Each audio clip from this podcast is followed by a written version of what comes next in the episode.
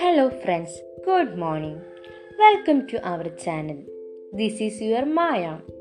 Today, I am going to share with you about you, my inspiration Saint Mother Teresa. Yes, today is Saint Mother Teresa birth anniversary. We all know how is Saint Mother Teresa. Let's see about her history in short. Mother Teresa, also known as Saint Mother Teresa, was born in Skopje, Macedonia on August 26, 1910. Her family was of Albanian descent. At the age of 12, she felt strongly the call of God. She knew she had to be missionary to spread the love of Christ. Some challenges Mother Teresa faced as an adult was when she moved into slums.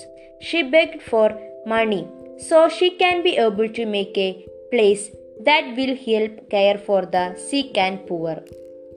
Mother Teresa devoted her life to compassionately help the poor. She was resilient, touching the lives of millions and inspired love and peace, making her both an hero and saint. She devoted her life to living in poverty and charity. She served not only the poor of Calcutta, but also God keeping that as the sole of focus of her life. Mother Teresa is the example of model Catholic. Her work reflected acts of charity God expects all Catholics to do. Mother Teresa is an outstanding person, determined and humble. Mother Teresa inspires was God. Mother Teresa inspires me lots because she helped so many poor people and was a very humble, caring, and loving person. She treated everyone equally and made a difference in the world.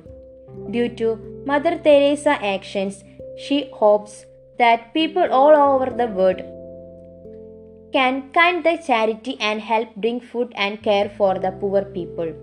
Her impact on my heart and soul is profound but her impact as a hero to the world is extraordinary. Yes, yesterday is gone, tomorrow has not yet come. We have only today. Let us begin. It is one of the most famous quotes in Mother Teresa.